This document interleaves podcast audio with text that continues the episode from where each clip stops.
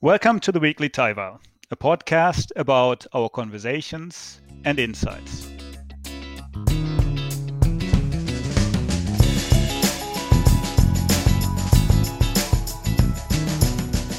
Hi everyone. Today I'm here with Reko. Hi Reko.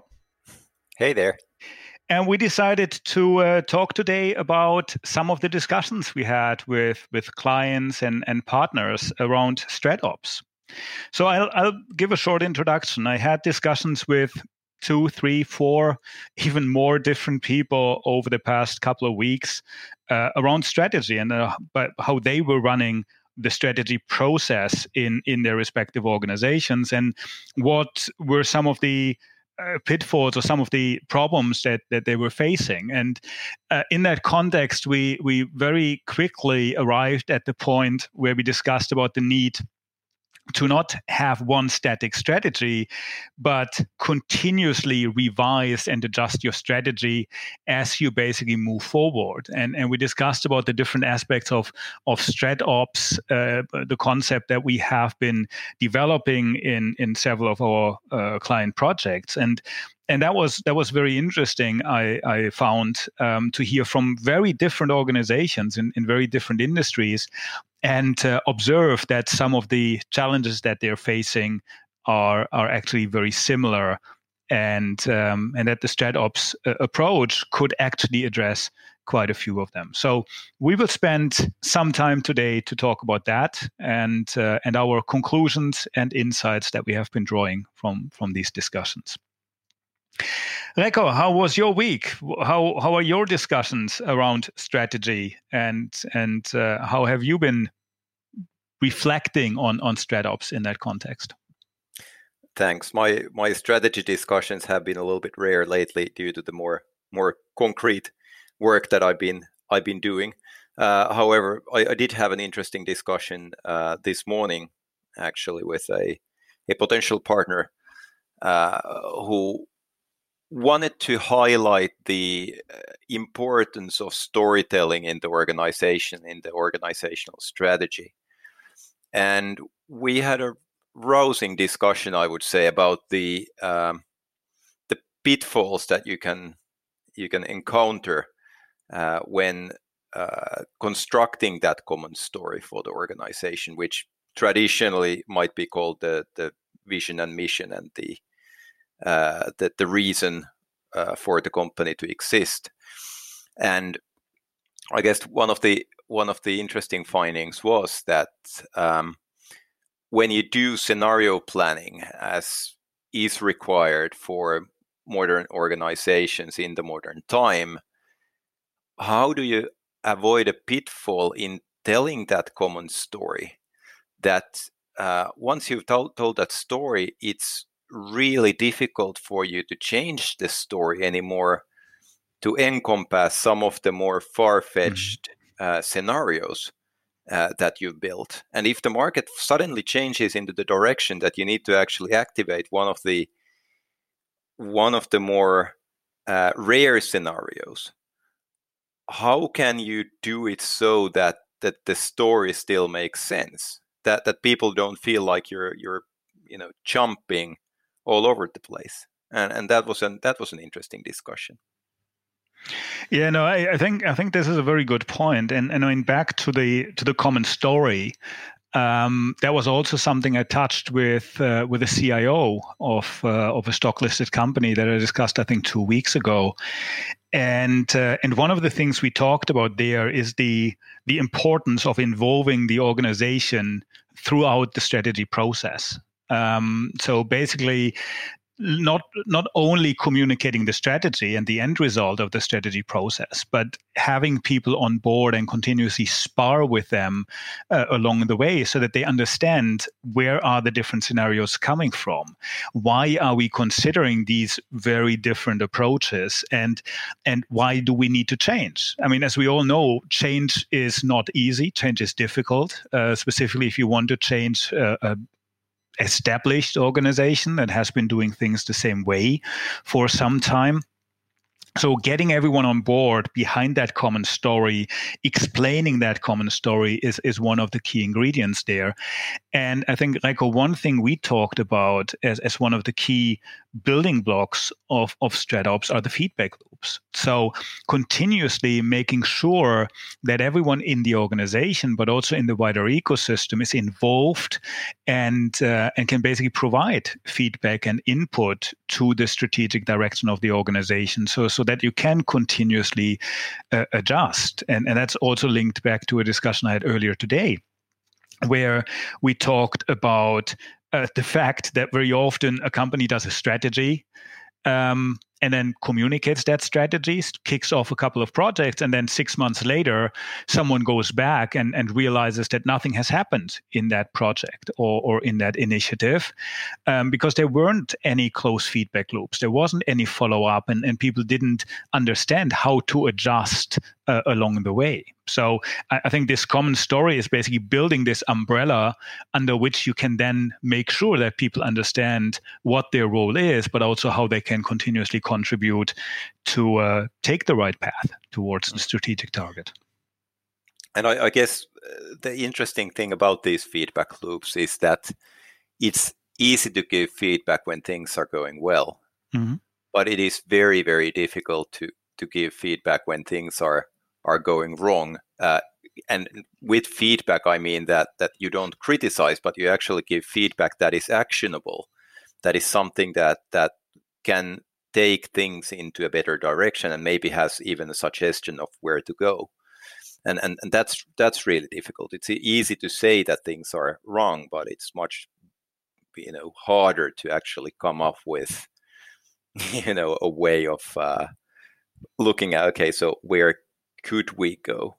And I, mm. I think this this concept of of these feedback loops is is something that has uh, uh, has been a very uh, challenging thing because as you say i mean the feedback loops need to be built into to every stage of the process both in mm. in the operational execution but then also also trying to understand continuously uh, you know what are what are the uh, silent signals in the market that we need to take up and and what are the what are the changes in the organization uh, mm. that that we need to uh, react on and I, I think one one key question that I would like an answer to and I don't have that is how do you ensure that the people, once they've given their feedback, see the impact of that hmm. feedback mm. in the direction of the company?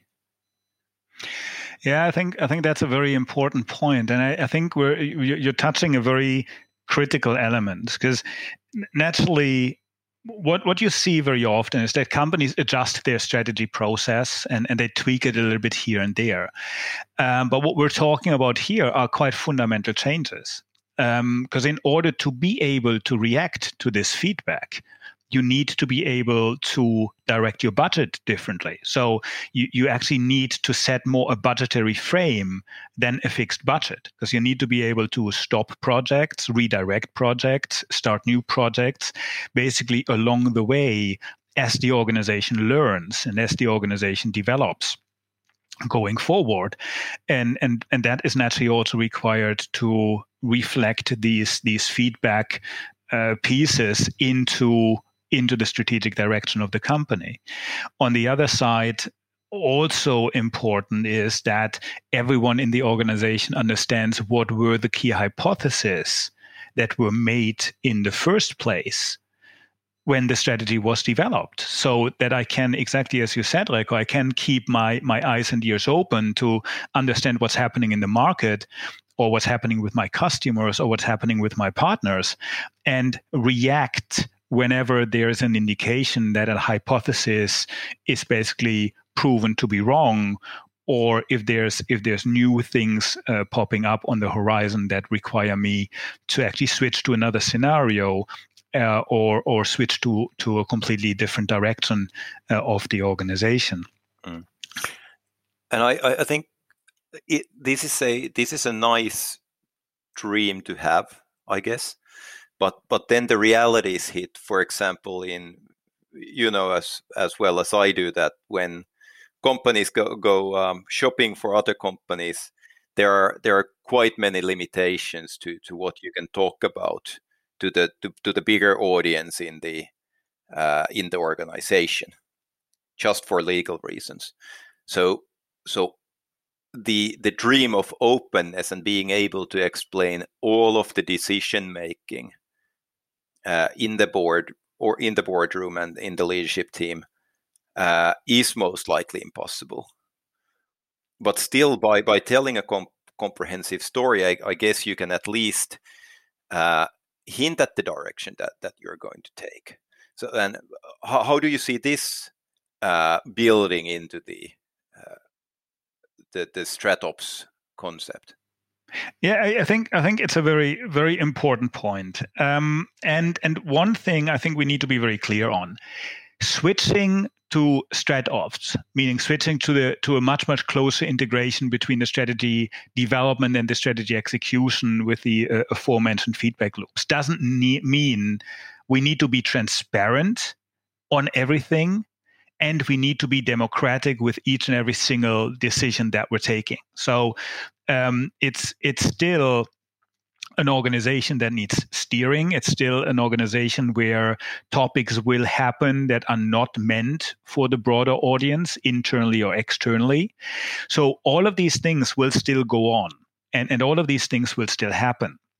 It's more about making sure that the strategic frame that you have been setting either in the annual strategy process or basically throughout the year is linked back to what's happening in the market. So in the case of m&a you would for example realize um, oh we cannot find the right acquisition target or the acquisition target has a different form shape or color than what we anticipated in our strategy and then you can go back and adjust the strategy accordingly without opening up all the details, without basically opening up the kimono and, and, and basically giving away everything because you don't want to do that. But still being able in in a smaller group or in a larger group to adjust the strategy continuously and and i think that is the most critical thing and and in m&a cases very often what you're seeing is that the strategy is done as part of the strategy, uh, unorganic growth is is one of the growth paths, and then someone goes out, finds an acquisition target which might or might not be aligned with the strategic direction, and then the acquisition is made, and that's where that's where the integration or the alignment with the strategy stops. There is very seldom throughout the integration or even the integration planning um, uh, the, the the strategic consideration and a very close strategy feedback loop, and that that leads to situations where then the M&A activities fail or, or, where they're not contributing to the strategic target, even though they, they don't fail.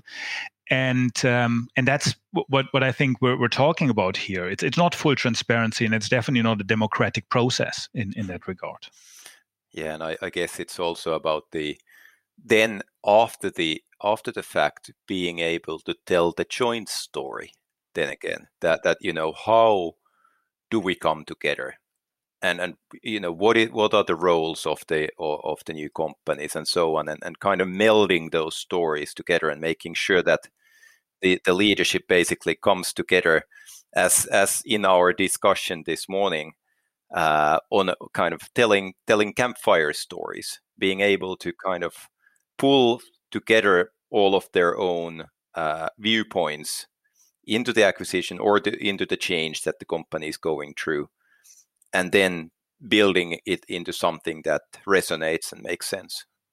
Absolutely. And already during due diligence, making sure you understand what you're looking at and, and what are the criteria for choosing or not choosing a, a specific target.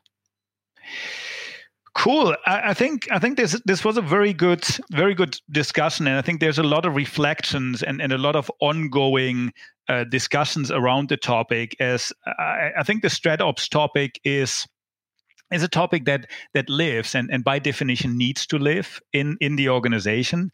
Uh, what we talked about was the common storyline So, so basically, having a, a, creating a common understanding across the organization, involving the right people, so that they actually understand why the strategy should be done, why we're going into the direction, understand the underlying hypothesis and, and the underlying uh, findings that did lead to a specific strategic direction.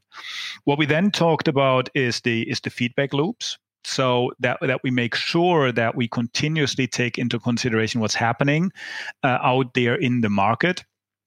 And uh, Enrico, you you pointed out that it's easy to do that when times are smooth sailing, but it is very difficult when when things get rough. Um, and and that's that's very true. And it's even more difficult when you are in a kill your darlings uh, kind of situation where you need to stop projects that you have invested into.